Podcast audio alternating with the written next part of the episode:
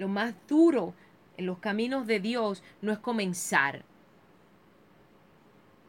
Lo más duro no es recibir a Cristo. Lo más duro no es venir a los pies del Señor. Eso lo podemos hacer en nuestra mente, en nuestras emociones. Lo más difícil es mantenernos en los caminos del reino. Lo más difícil es ser santificados. Lo más difícil es ser restaurados. Lo más difícil es ser regenerado. Porque el, el peor enemigo que tú y yo tenemos es la carne. No hay diablo que valga cuando tú en tu corazón determinas servirle a Dios. No hay marido, no hay esposa, no hay esposo, no hay trabajo, no hay escuela.